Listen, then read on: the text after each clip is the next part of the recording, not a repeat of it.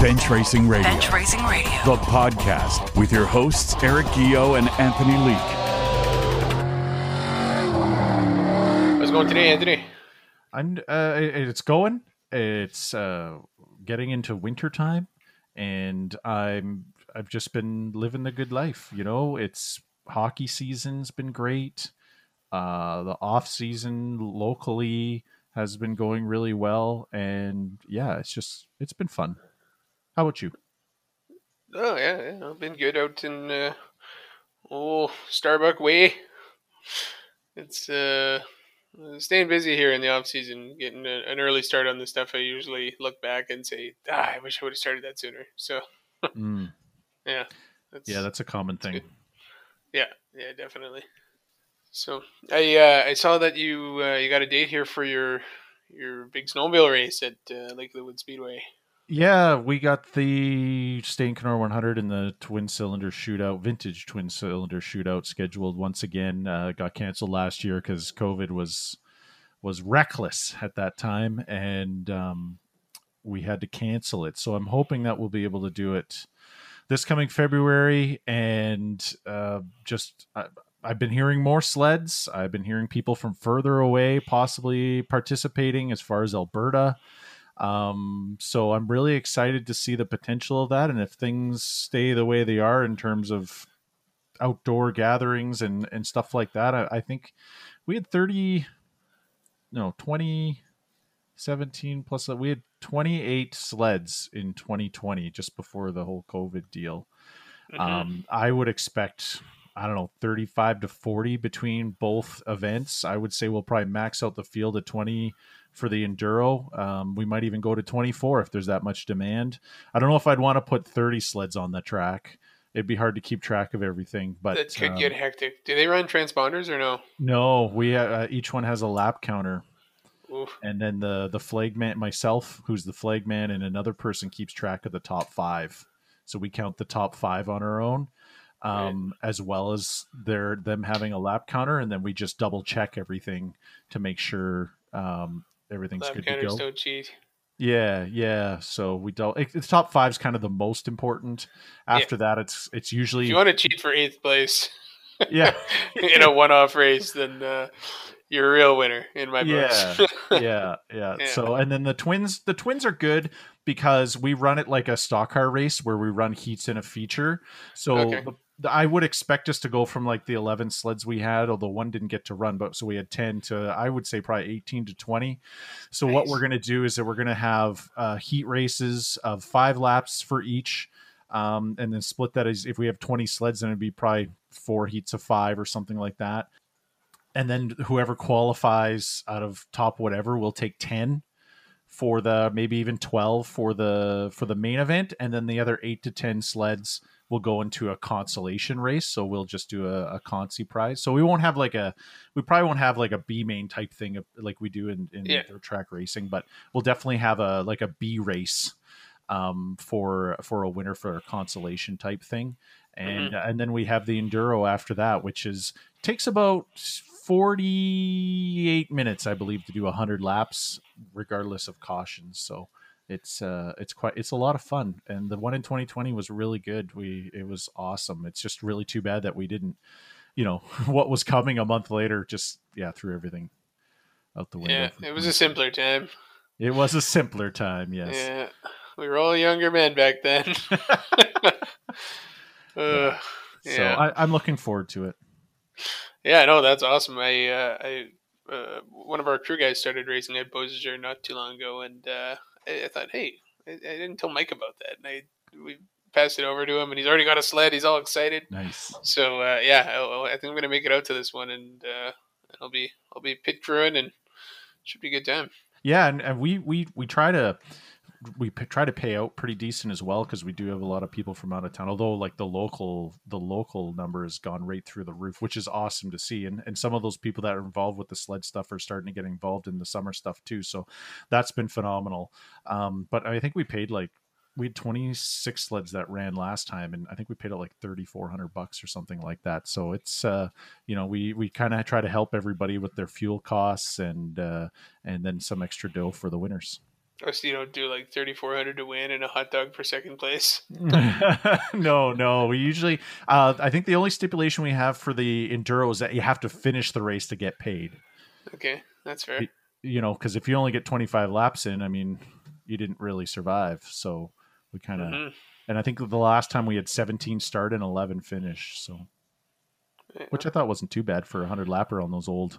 Yeah, well, that's the thing. They're not new sleds. Uh, No, they're not. They're No. not. You know, it's really neat to see those old sleds bombing around out there, though. It's uh, yeah, it's a lot of it's a lot of fun to watch, and I know most of the drivers are pretty tired at the end of it, especially if it gets really rough. But Mhm. um, I've never heard anyone say they didn't have fun, even though the next day they couldn't walk. So Yes. yeah. Right on. Oh no, I'm looking forward to that one for sure. mhm. Speaking of looking forward to things, looking forward to this interview. We, uh, eh, I think it was a really good one. It was a guy I didn't know anything about. I'd never talked to him, and uh, you know, it was it was interesting. Kind of a different perspective, different, uh, uh, kind of bananas how this guy actually got into the sport too. That yeah, didn't even really hardly go to any racing, and then just started. Like that was uh, was Now pretty he's hooked. surprising. now he's hooked. Uh, Oh, yeah. Yeah. it's uh, it's it's so funny, like how people get involved, and I think that you know, I think there's a bit of a standard assumption, almost a stereotype, I guess, in a way that everyone's just kind of grew up around and then eventually got into racing, but that's not always the case. I'm not saying that that isn't the case 99% of the time, but this is Yeah. definitely like the 1% of like, oh, really? Wow. Um, and now you race full time and just love it. Well, that's that's a great story to hear. That's very different to the standard that we normally have. Yeah, no, definitely. But uh, yeah, let's uh, let's get into it. Sounds great. All right. Well, for our next guest, we have a Kenora racer here who's not originally from Kenora, but uh, has been in Kenora for quite some time and uh, been racing pretty much since Lake of the Woods Speedway came into existence in the Wissota Midwest Modifieds. He's traveled to Thunder Bay to race. He's been in Emo. He's been in Winnipeg and, of course, in Kenora. Uh, welcome to the podcast, Keelan Hall. How's it going, Keelan? Uh, things are are going pretty good. Thanks for having me on the uh, podcast. Hey, no problem. Really glad to have you here. I just want to kind of start out what got you into racing like as a fan and and what has shaped your interest in the sport to kind of getting you to where you are now as a racer. Well, um, I'm originally from Thunder Bay. Growing up, we didn't go to any of the racetracks here, but I used to drive by uh, when I was a teenager and used to hear the sound of the engines and used to tell my brother, one of these days we're gonna get a car, we're gonna go, we're gonna go racing. You know, it just never happened. Um, you know, life happens. I guess it was uh, 2017. My brother passed away, so I I guess your your priorities change, and I decided that it was time to fulfill a lifelong dream, and I did a bunch of overtime that year and really uh, worked my uh, worked my butt off, and uh, ended up buying uh, a uh, Elite, a 2007 Elite. Started at uh, Lake of the Woods Speedway. That was my uh, that was my first time in a race car. Yeah, we haven't looked back since. So Were you really nervous at the beginning when you got the car or was it like a tempered excitement? What really was going kind of going through your mind as you were prepping that car? Well, honestly, you know, um, I I do like a, a bit of adrenaline, and uh, kind of been known to do some crazy stuff now and again, did some skydiving and stuff like that. Uh, but nothing really prepared me for uh, getting in that race car. Uh, well, you were there. um, when I got out of that car, my my arms were shaking, and I just I was hooked. Yeah, so I, I guess you could say it was a bit of a nervous excitement. Yeah, that's probably the best way to to describe it yeah, getting out of that car, um, just the you know the feel of of the uh, the G forces going around the corner and the sound of the engine and the smells and it was it was all it took to to get me hooked. Were you kind of nervous at first that you might not get hooked and that you'd you'd spent this time and it might be uh an underwhelming experience, or were you kind of like, oh well, everyone else that I've met so far says it's pretty great? No, you know what? Uh, after spending most of the winter working on the car, getting it ready, you know, putting the body on it and doing all the stuff I had to do to it, you know, I, I won't lie, I probably sat in that car quite a few hours in the garage and you know just uh, waiting for the day on, on, the on the racetrack and fired up a few times and uh, yeah no I I would I wasn't uh, disappointed. I didn't think I was going to be disappointed so you didn't I, uh, you didn't arrange for any police escorts so you could take a ride around town or anything you know what? I did think about it.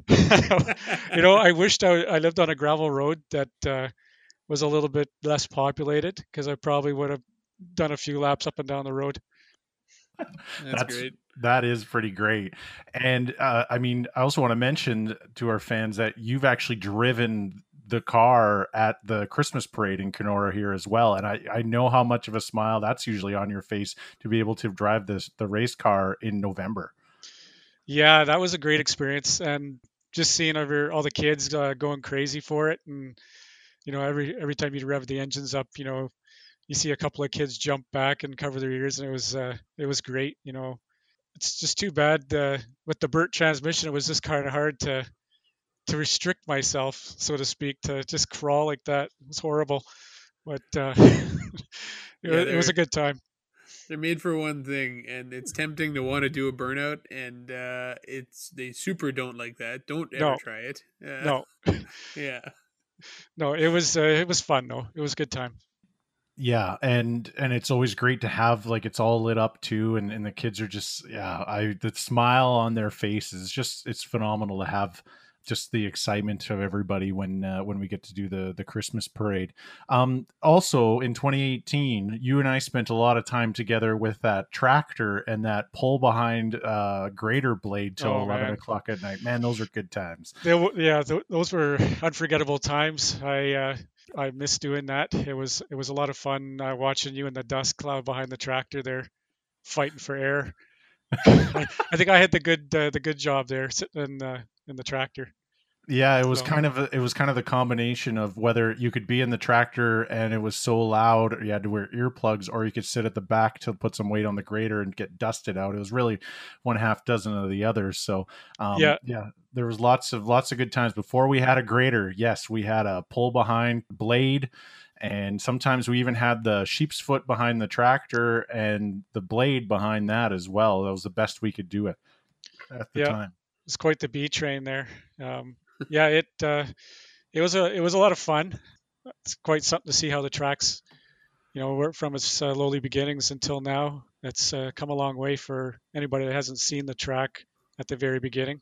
Yeah, yeah, absolutely. I um, I, I can attest to just how much. Every time I go through the the photos, there's this I'm just like, I can't believe it used to look like that, or I can't believe that that's the kind of conditions that we had. I mean, we've done a lot to improve it and getting better equipment and whatnot. And you know, this being your home track, what are some of the things that you've you've enjoyed in terms of um, the changes, in terms of the racing, in terms of your development as well as a driver? Because it's only been a few years that you've been at this. You've been at this as long as the track's been racing, which is just over four years now. What was that evolution like for you from day one to to where you are now?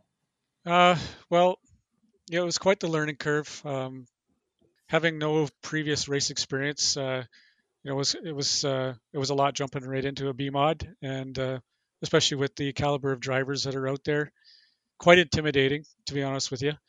But you know, I'm kind of I'm the kind of person that uh, you know I kind of learn by doing. So you know, you can tell me a hundred times how to do something, and you know I have to do it uh, myself, and and that's how I learned. So I in just the evolution of learning. I mean, it's just getting that seat time and uh, building those uh, you know friendships and connections with some of the other racers. And you know, there's a lot of guys out there have forgot more than I've learned. So you know, just trying to listen to what they have to say and do what they tell you.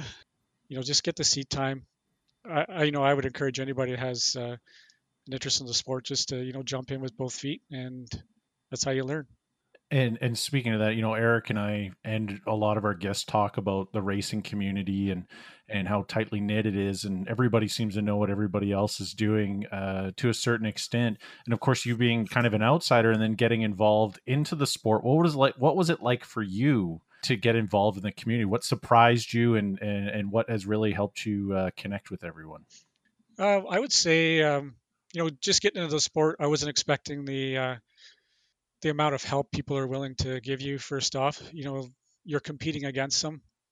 I can remember, you know, Nick Adet, um, Tom Rosso, you know, Ed Bell, guys like that, just right away coming up, trying to help. Going to the emo track, same thing. Uh, Dayton Brady, just coming over to help. You know, if it was even something like changing a tire or giving you a tire to use, or you know, everybody just jumped right in there, and uh, that really surprised me. I don't think there's too many sports out there like it. You know, where you can go out and you know just race as hard as you can against somebody and you know come in and be the one changing the tires so they can go out. You know, so that's that's pretty pretty good. It's pretty good family sport. Yeah, well, it's it's a huge part of it, you know, and, and I think from the the competitor's point of view, it's like I I want to go out there and I want to beat you, but I don't want you to have a bag full of excuses either. I want Yeah, to be able to say I beat you at your best, you know. Yeah, and no, uh, and it and and in the longer term too, we know that when you're competitive and you're out there and you're racy, you're having fun, and when you're not, when it's when you're not competitive out there, it's pretty easy for it to start to suck. So uh, you know, we know that everybody has more fun when they're competitive, and it's uh, it, it just helps us all if we're all helping each other out a little bit, you know. That's correct. Yeah, and you're 100% right on the you know having fun part of it. Um, I've always kind of maintained if you uh, if you're not having fun doing it, maybe find something else to do. Um, but also, you know, it's what you make of it. You know, it's not it's not something you're given. You got to earn it. So if you're not having fun at it, you know, try to figure out what you need to do to have fun at it. Yeah, you know, like you said, there, you know, the fun part. You want to see the guys at their best out there. You know, when somebody wrecks, you know, you feel it because you know how many hours you put into your car, and if you're the cause of it, you pretty you feel pretty bad. So you you know the first to go over there and lend a hand if they're willing to help have you help them. So And speaking of wrecks, you had uh, a big taste of that in 2019 in Kenora. Uh, fans can find this on YouTube if you uh, search Keelan Hall uh, uh, crash wreck. I'm not quite sure what it's called because it wasn't quite a rollover, was it? no, it was kind of a strange uh, strange accident there. Um, kind of went in slow motion. I, I can remember it in great detail. and I can remember the week after it working on the car as well. There was a lot of damage, but uh, yeah, that was my first experience with riding the uh, high side in Kenora. So It didn't. It did not turn out uh, to so well, but and and as dramatic as it was, it. Uh, I know you said that it didn't seem as hard of a hit as it looks on the on the video. No, that's the thing with these with these cars, and even with the one I had, uh, it was an older older chassis, but it was a pretty solid, well built chassis, and I still had the uh, the old style seat in it. Didn't have the full containment seat, but you know those the five point harness really does the uh, does the trick.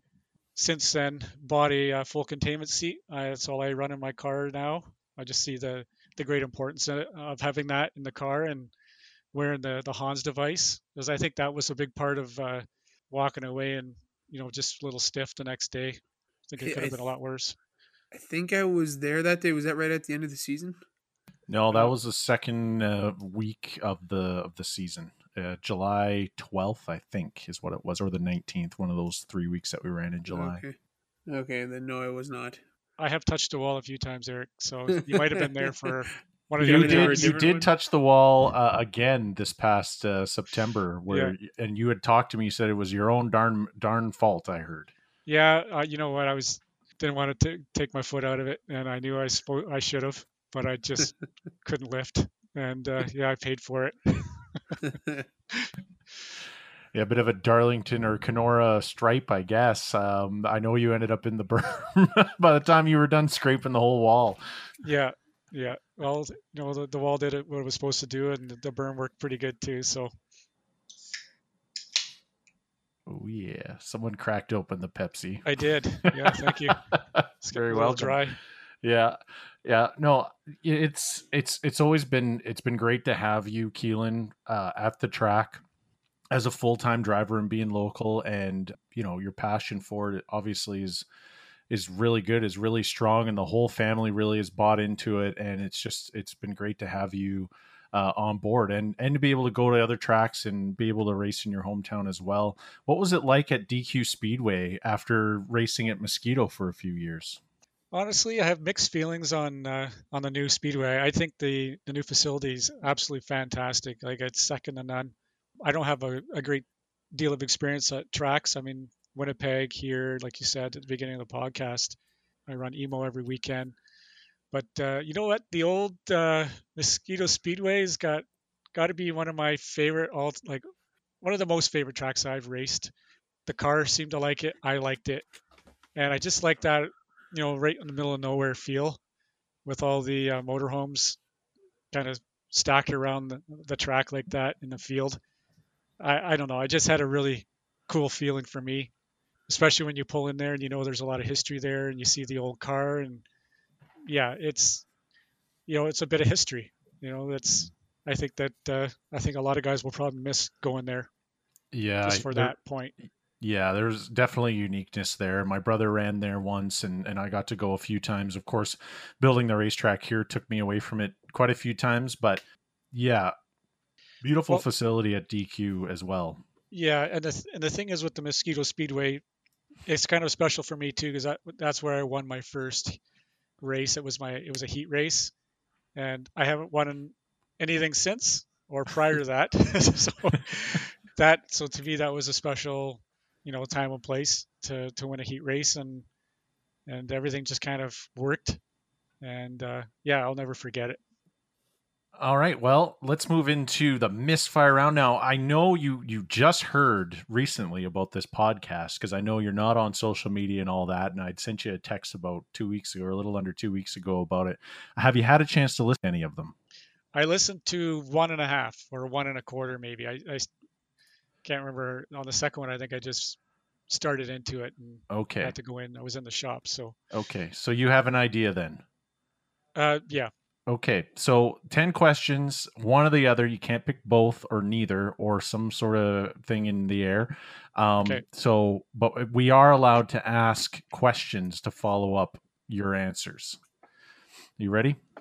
I'm ready. Okay, number one hard charger or start up front? Uh, hard charger. Number two, dry or tacky? Uh, dry. Number three, early sleeper or late riser? Uh, early. I'd say late riser. Number four, cereal or eggs and bacon? Eggs and bacon. Number five, sunsets or sunrises? Sunrise. Number six, fishing or hunting? Hunting. Number seven, Butterfinger or Turkish delight? Turkish delight. Number eight, warm shower or hot shower? Hot shower. Number nine, swimming pool or lake? Uh, lake. And number 10, staycation or vacation? Staycation. Nice. That's the misfire round. Any follow ups there, Eric? Turkish delight. Huh. I know. I love Turkish delight. That's mm. a that's a selection. I gotta say. I love I Turkish delight. I got the real legit stuff a couple weeks ago. It's even better than the chocolate bar. Like from Turkey? Yeah, like from Turkey. It's amazing. it was so good. Genuine. Genuine eh? stuff. Yeah. yeah. Imported. yeah. It's really good. If you don't like the chocolate bar, I do recommend the ra- the the real imported stuff because it's it's pretty good. No, that's okay. You're both wrong, but that's we'll we'll allow. it's uh, this is a democratic. You're podcast. a Butterfinger guy, aren't we'll you? Just, just agree to disagree. That's right. We'll agree to disagree and we'll move on. All right. Um, yeah. But no, uh, that, that was great. Um, uh, no, I, I wanted to go back and ask. Uh, so you know, you you were around the sort of around the racing scene in Thunder Bay growing up, um, but uh, you know, didn't really get involved there. What uh, what kind of racing did did you kind of take in? You know, what what made you decide to start to do it aside from you know the the circumstances there. But uh, you know, were you were you a big race fan, like watching a lot of NASCAR, or what? Uh, what was it that uh, that piqued your interest?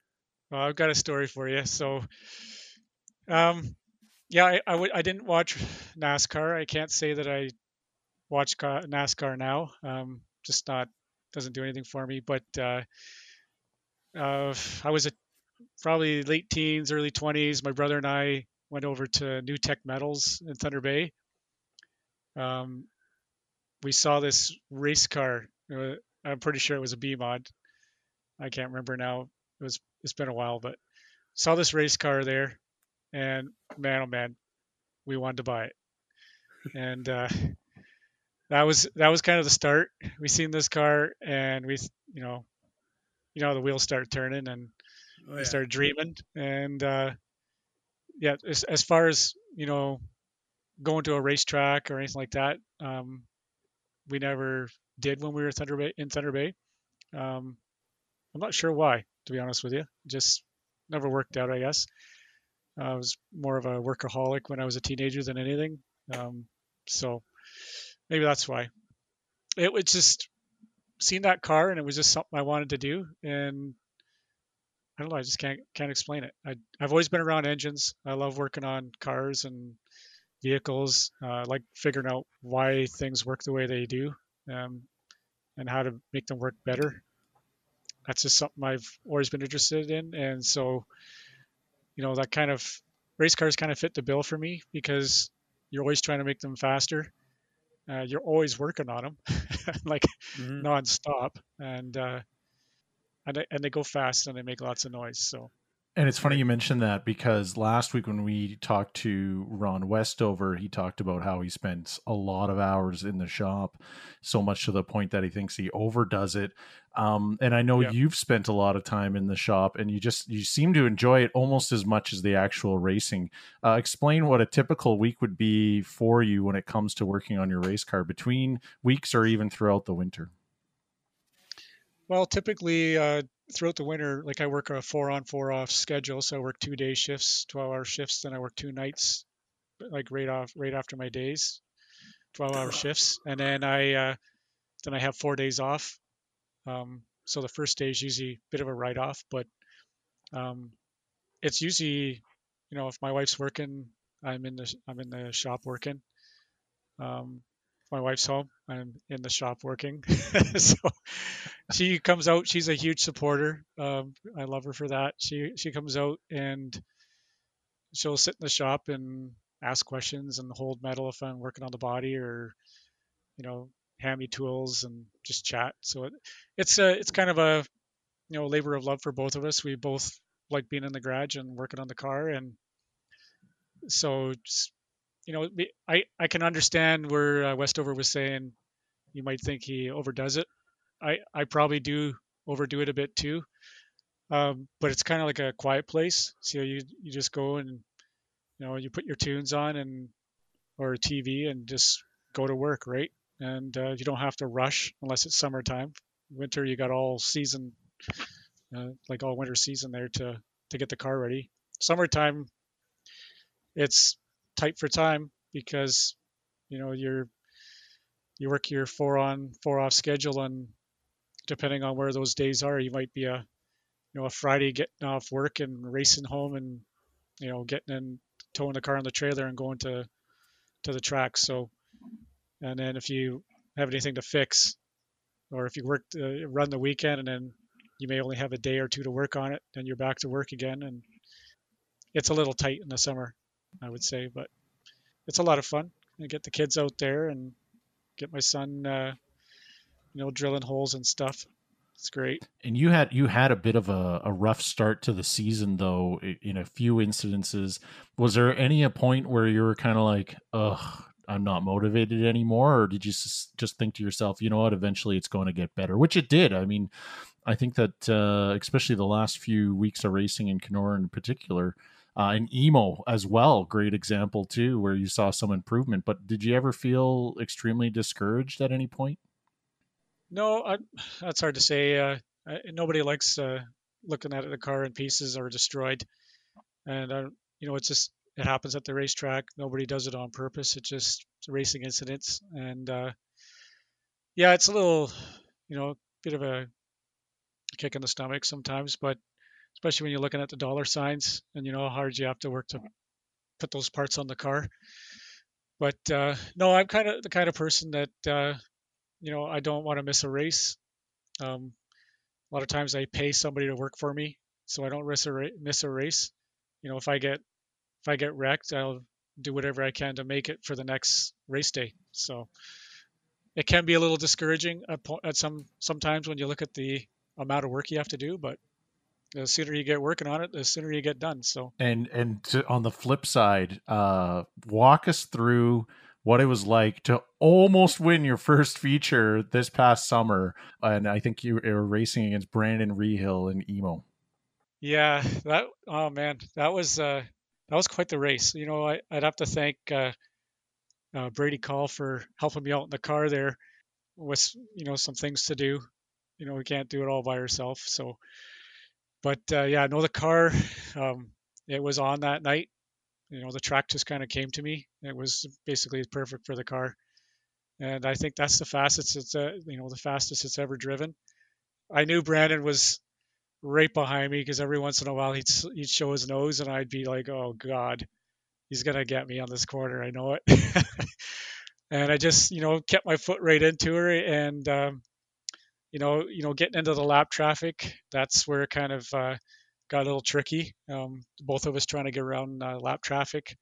It was close. I think I think he got me by maybe uh, you know half of a half of a nose or something. It was it was close right by the by the end at the flag stand. He did go by me on the corner. I made a mistake. Decided to get you know leave my groove that I was that was working for me and try the bottom to go around a lap car, and there was nothing on the bottom for me. I went back on the top. He ended up uh, having to go high on the last uh, last corner coming up to the flag stand, and we kind of uh, sprinted to the finish, so to speak. But yeah, no, that was uh, that was definitely a highlight for me. Um, I love racing against uh, Brandon. He's a super clean racer, and you know he's always uh, very helpful at the track as well. So uh, definitely a, a, highlight for me. Yeah, the uh, the cheeseburger Larson, as they call him, he had a pretty good season. Yeah. So to be able to be uh, having a good close race with him like that, that's you know it always hurts to finish second, but when you finish second to somebody who's real good, then it's it's not so bad. Yeah, I'd have to say, you know, a second was a win for me there. Um, you know, finishing second to, to Brandon. Great respect for uh, for his driving talent and the way he drives out there. Yeah, it was it felt like a win for me. Yeah, that's great.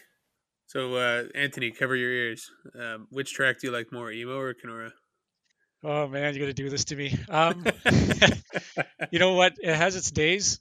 I do, I do like the higher banks. I will say, I do like the emo higher banks. Kenora mm-hmm. Kenora has its um, its appeal for me. Um, you know, what, you know, sometimes that track is more racy than than emo, mm-hmm. and uh, but I I do I do like emo. It's like a, my home home track away from home. Yeah. Um, but you know they're they're basically on par with each other because I I do love racing Kenora and I put so many laps in there and done so much uh, work at the track. So to race on that surface after you know, seeing everything that's gone into it, and I know how hard Anthony's worked to to put that there. Yeah, I they're pretty much on par, but I do I am a little partial to uh, the higher banked uh, emo track.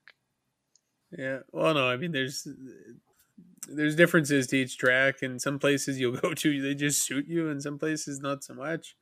Uh, but uh, you know that the great place that uh, that Anthony's built out there in, in Kenora. I'm just excited to see keep getting better every year. So it's uh, it's uh, always a fun joint to go race for sure. Absolutely, yeah. It's just it's only going to get better. Can't wait to see the uh, you know the lights uh, one of these days and some bigger grandstands one of these days. Uh, you know the pit the pits are looking awesome. You know the track surface is always improving and you know the banking's oh, yeah. starting to get there. It's starting to get a little bit more banking every year. So you know, Fresh it won't be granite. long. Fresh yeah. granite in the pit area. I mean, that's like yeah, that's, pretty, just about NASCAR level there. I mean, come on. Only the yeah, best pretty, for my drivers. What can I say? Pretty high end. That's right. Spoiling us rotten. Oh yeah. yeah. Yeah. Yeah. It's great laying on it too. You know, when you get those you know, rocks digging into your back. Yeah, you, yeah, I can't make it perfect. Sorry, it's not going to be asphalt. Okay. no, okay. That's the closest thing I can get to it. Well, that moves us into our next segment. This is called In the Driver's Seat. And this is the one that's a little bit longer. You can uh, tell multiple stories if you like, or one really big, long one. But we really want to kind of get to know what it's like to be Keelan Hall in the driver's seat uh, week in and week out. So, with number one, which driver do you have the most fun racing against? Huh, that's a hard one. Um, I really like racing against Ed Bell. Where we've become really close friends, and so we're out there. If we're out there side by side, um, it's kind of fun. I, I do enjoy. Uh, I, I enjoy a good sprint. All right. Number two, what went through your mind the first time you jumped into the car and started your first race? Oh man, I I guess I was uh, I was pretty nervous getting into the car. Um, normally uh, leading up to the race, even still, I'll, I'll get a little few butterflies and um, but you know, as soon as I get onto the track, I roll onto the track, and we start uh, doing a few pace laps per stage in there. It's um, uh, the, you know the nerves kind of go, and it's uh, you know just all business. You know, you just focus on what you have to do and who you have to pass and who's in front of you and what lines you think they're going to run and you know you're looking at the track and you're looking to see where where you know if there's wet wet spots dry spots and you know what you what you can do to, to improve your car and uh, your chances of making a pass. Yeah i i and you know what? You're also hoping that everything you've done in the shop all week um, you haven't missed anything. I, you know i try to do a nut and bolt check before i go on the track so i'm thinking about everything you know when i'm when i'm sitting in that seat. It's not just about you know racing and, and getting through the corner. It's also you know did i forget anything at home you know that you know did I, I miss something on the car you know that could cost uh, you know a, a catastrophic fla- failure or you know that's the last thing I want to see happen. So you know lots going through the mind. Whenever I drop a pole position I'm the most nervous um, just because you know it's it's great having all that clean air out there but you got a lot of fast cars behind you and you know one mistake and you wreck the field. So it's not just your car it's a whole whole bunch of other cars and drivers, you know. So I, I that makes me nervous. So if I get the pole or outside pole, I prefer an outside pole to be honest with you than an inside pole. I've always kind of been more partial to an outside line than mm-hmm. the than the bottom. Maybe that'll change with this new newer car that or this new to new to me car that I just got. But yeah, that's that's kind of what goes right. through my mind anyway. Number three, if you went three wide with a lap to go, which spot would you prefer to be in? The inside, the middle, or outside, and why? Uh, outside. I just kind of, I've always felt a little bit more comfortable up there. Uh, in the middle, you're, you're going to be getting squeezed. If you're on the bottom and you get a little tight, you're up into the middle car, and well, you know what happens when you're three wide and you get into a middle car. Outside, I mean, it's just it's on you, right? Unless somebody else screws up, you you've got to get it through the corner. You know, you got to keep it on the track. And it's just you and the track mm. and the hmm. wall, basically. What do you do in the car just before you drive out of the pit stall? I usually I'll put my hand on my brother's picture. I'll um, check my brake bias all the way to the back, and then I'll set it where I want to set it. And usually I'll do that twice, uh, just to make sure and then I just do a quick uh, gauge check. I usually um, hit hit the window net, make sure it's locked in good, and then I'm usually playing with my hands basically because I'm nervous. You know, like I'll be uh, making sure the gloves are on tight, make sure that you know they're mm. not loose. That's about it. Number five, and I, I, think you might have alluded to this, but maybe you have something else in mind. What race would you consider the one that got away? Um, definitely emo that one was I led for most of the race. I know where I made the mistake. I think if I would have just held my line, it would have been different. But who knows with Brandon right on your butt? So, you know, he has a way of working miracles sometimes. So, but I, I kind of feel that that was uh, the one hmm. that got away, so to speak. Um, number six, if you could sit down with one or three people from any time in motorsports, who would it be and why? Oh, that's a good one. Um, well, I'd probably, uh, I'd love to sit down with the Nesbitts in Thunder Bay. I have a, a pit crew, uh, Bruce Behringer. He's my my pit boss, and he, uh, that's from his uh, era. So I think it'd be cool to talk with uh, some of the guys that you know made him who he is, because he's a huge part of the team. Uh, so you know, definitely Nesbitt brothers. Um, I'm trying to think of anybody else. Uh, I don't know. Yeah, and I know Bruce has Uh. has told uh, me. I don't know if he's what he's told you, but he's told me some very interesting stories in his ice racing uh, days as well on on how he was quote Yeah. unquote successful Yeah. in that uh, in that sport. Yes, Some very, very good, good stories. stories. One of these days we might have to have him on the, on here as well because he could probably go for days. Uh, yeah, I think they're a great idea. um, Yeah. But yeah, you know, all very good answers, and and I know your career's been been fairly short, and of course more shortened because of COVID over the last two years. I mean, if you think about it, you started racing in 2018. We had, uh, you know, you had a fair amount of racing. I can't remember. You did a little over 20, didn't you, in in 2019? Uh, yeah, 18. I did. I think about Okay. 10 races. Started late in the season. Um, had some problems with uh, you know keeping the car on the track. Uh, so a little bit more repairs. 2019, I think I did 20, 19 or 20 um, race nights, and then this year and last year. Well, last year with COVID, I still did, I think 14 or 15, and this year was a good year, 19 or 20. I think. I think it was like 19 for points and then three for you know the Grand Nationals at Thunder Bay. So that's a good season for me. Yeah, definitely. And um, let's talk about a little bit about Keelan's Corner. You want to explain what Keelan's Corner is? Uh, well, there's this guy that owns a racetrack that thought it'd be a good idea to basically tag me on every time I wipe out a particular corner. So I don't know. You know who I I'm don't know talking about, anything don't you, that. Anthony? Yeah, I didn't even name it. All I know is there's a plaque out in turn number two that has your name on it. Yeah, you know what? I, for some reason, it seemed to be my nemesis. I don't know what it is. Maybe it's a, there must be a dry patch Oh. there or something. It's the rocks. It couldn't. It couldn't be. It couldn't be me. Uh, it's got to be the, something with the track. Maybe, maybe a some trick sand in there or something. I don't know, but yeah, it's never good. Uh, Is this part of why you like emo better?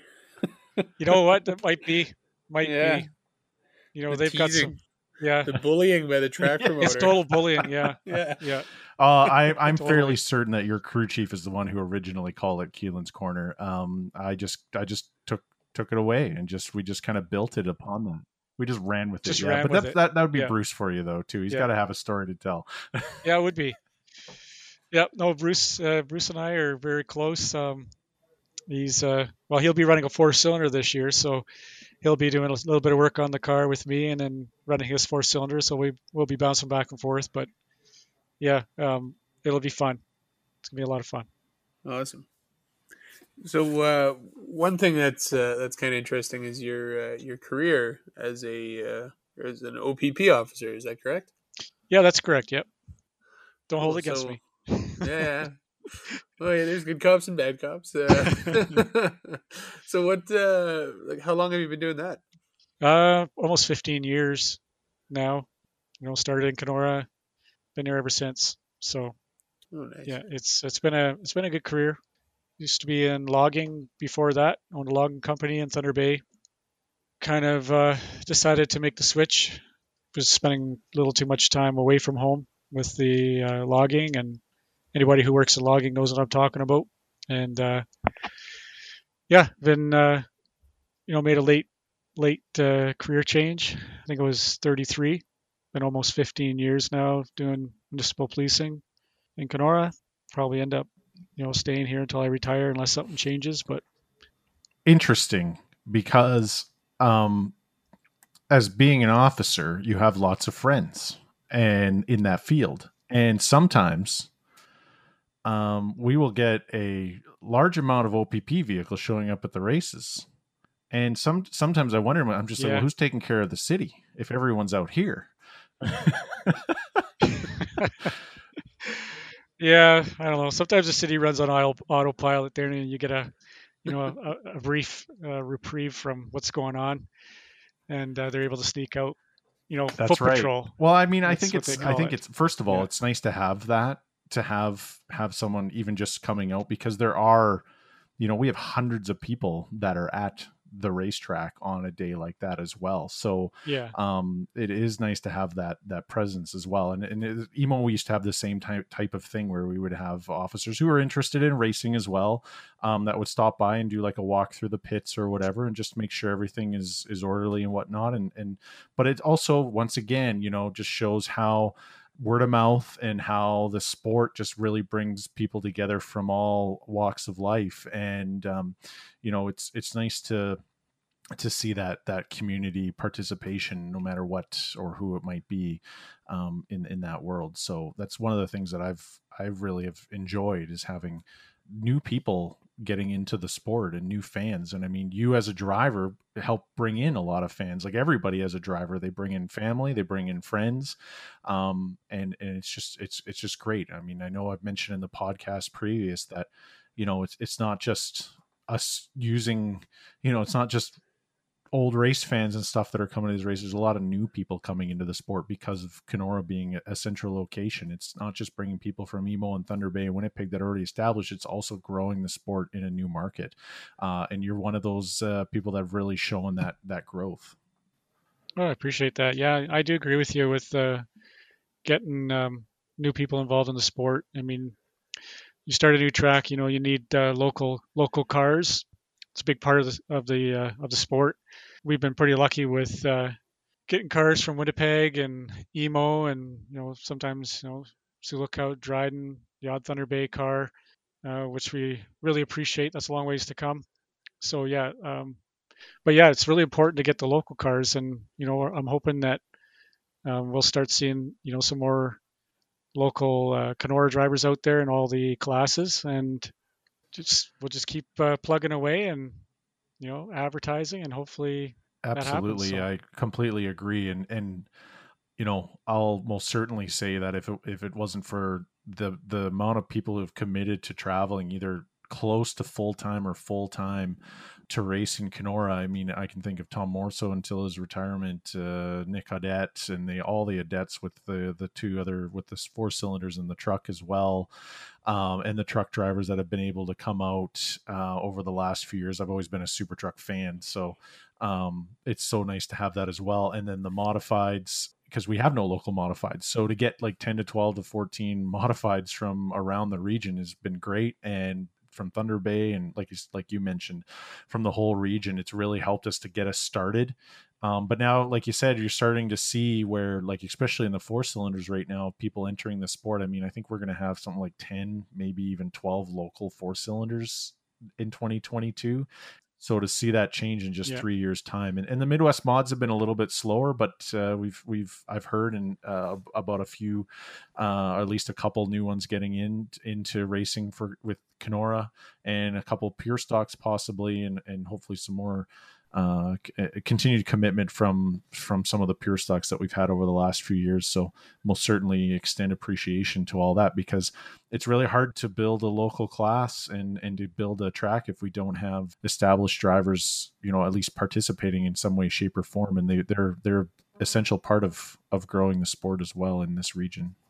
Yeah, absolutely. Uh, and I think that's why, you know, it's a huge thing for me to, I think it's really important uh, going to some of the other tracks that are local, like uh, Emo, because those guys will Right. also come up here, right? So, you know, gets their car counts up, and then when they come here, brings our car counts up. Yeah, it's definitely a, a a relationship that is essential for even even for Thunder Bay when we have the invitationals or if people are able to book time off and go out that way. You know, it's just really returning returning the favors and and returning the support where possible. So, um, so speaking of of support and all that, what's uh, what's the plan for you in in 2022? Are you looking at some new sponsors? Uh, you mentioned earlier about a new car.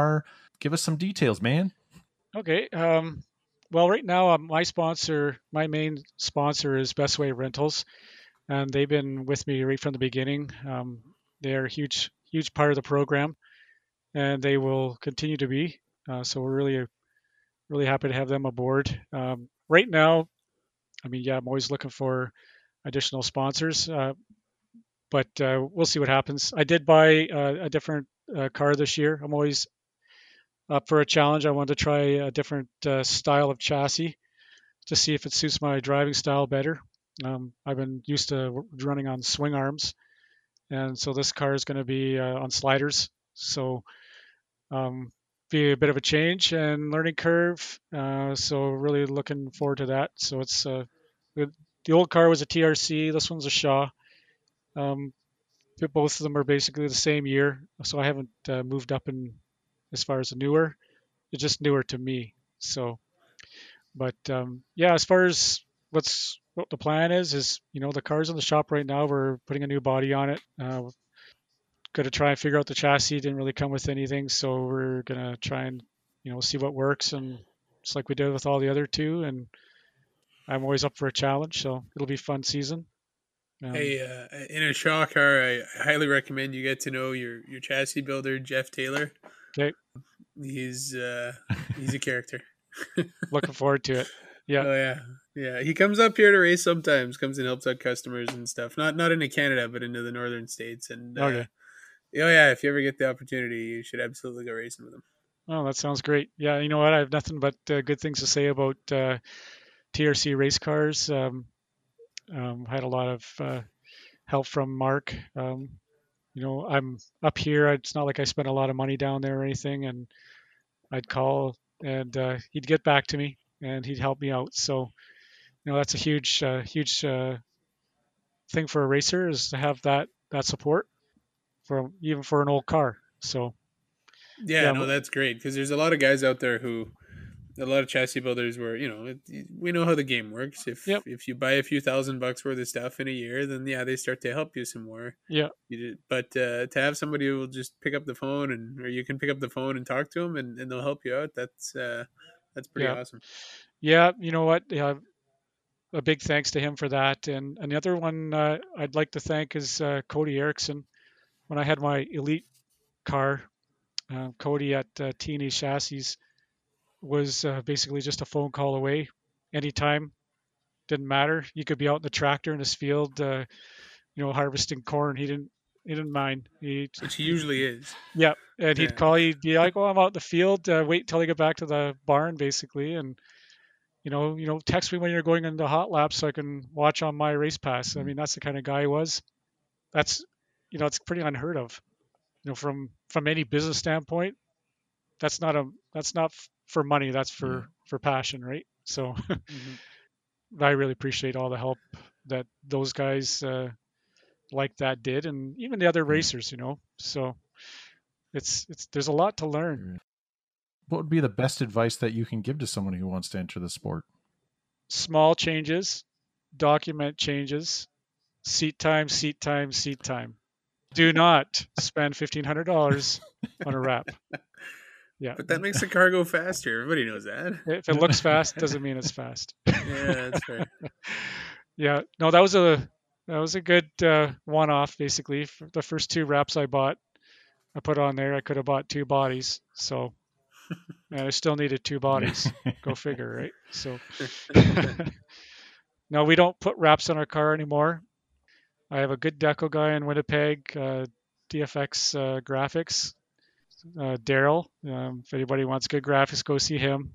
He uh, he'll hook you up some really top-notch uh, decals that you can put on your car a lot cheaper yeah, than a so wrap. you can spend it on zoomy zoomy parts instead. Yeah, you can buy shocks and springs, go fast parts, carbs, and other stuff. Yep. That's another thing I didn't.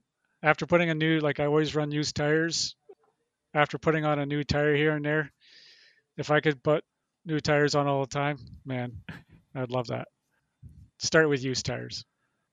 Learn how to prep them. Get everything you yep. can out of them. Yep. Yep. Run them right to their bald, pretty much. Mm-hmm. So. Well, I guess you learn in your seat time when the tires start getting worn out, and you just become a better driver over time. And when you start running slicks and you're doing okay, you should be uh, real good when you have grip on them. it's like NASCAR, isn't it? Yeah, they run slicks. Mm-hmm. So exactly. Closest we get to it. Yeah. All right, Eric, did you have anything else for Keelan? No, this was great, man. Thanks for coming on and uh, and chatting with us. This was uh, it was good to get to know you a little bit. And we'll looking forward to watching your race here through Ontario and Winnipeg and, and beyond. Thank you very much, guys, for having me on the show. Appreciate each and every one of you for listening to the podcast. Uh, another great episode. Stay tuned as we uh, continue in season number two with some guests that we have lined up over the next few weeks. You're going to love it. So don't miss it. And if you missed an episode, you can always go back and listen once again to whatever you like over and over again. So thank you so much, each and every one of you, for taking the time to listen to Bench Racing Radio. We'll catch you next time. Thanks for listening to Bench Racing Radio. Like and follow our social media handles Facebook, At Bench Racing Radio. Twitter, At Bench Racing Rad 1. or Instagram. At Bench Racing Radio.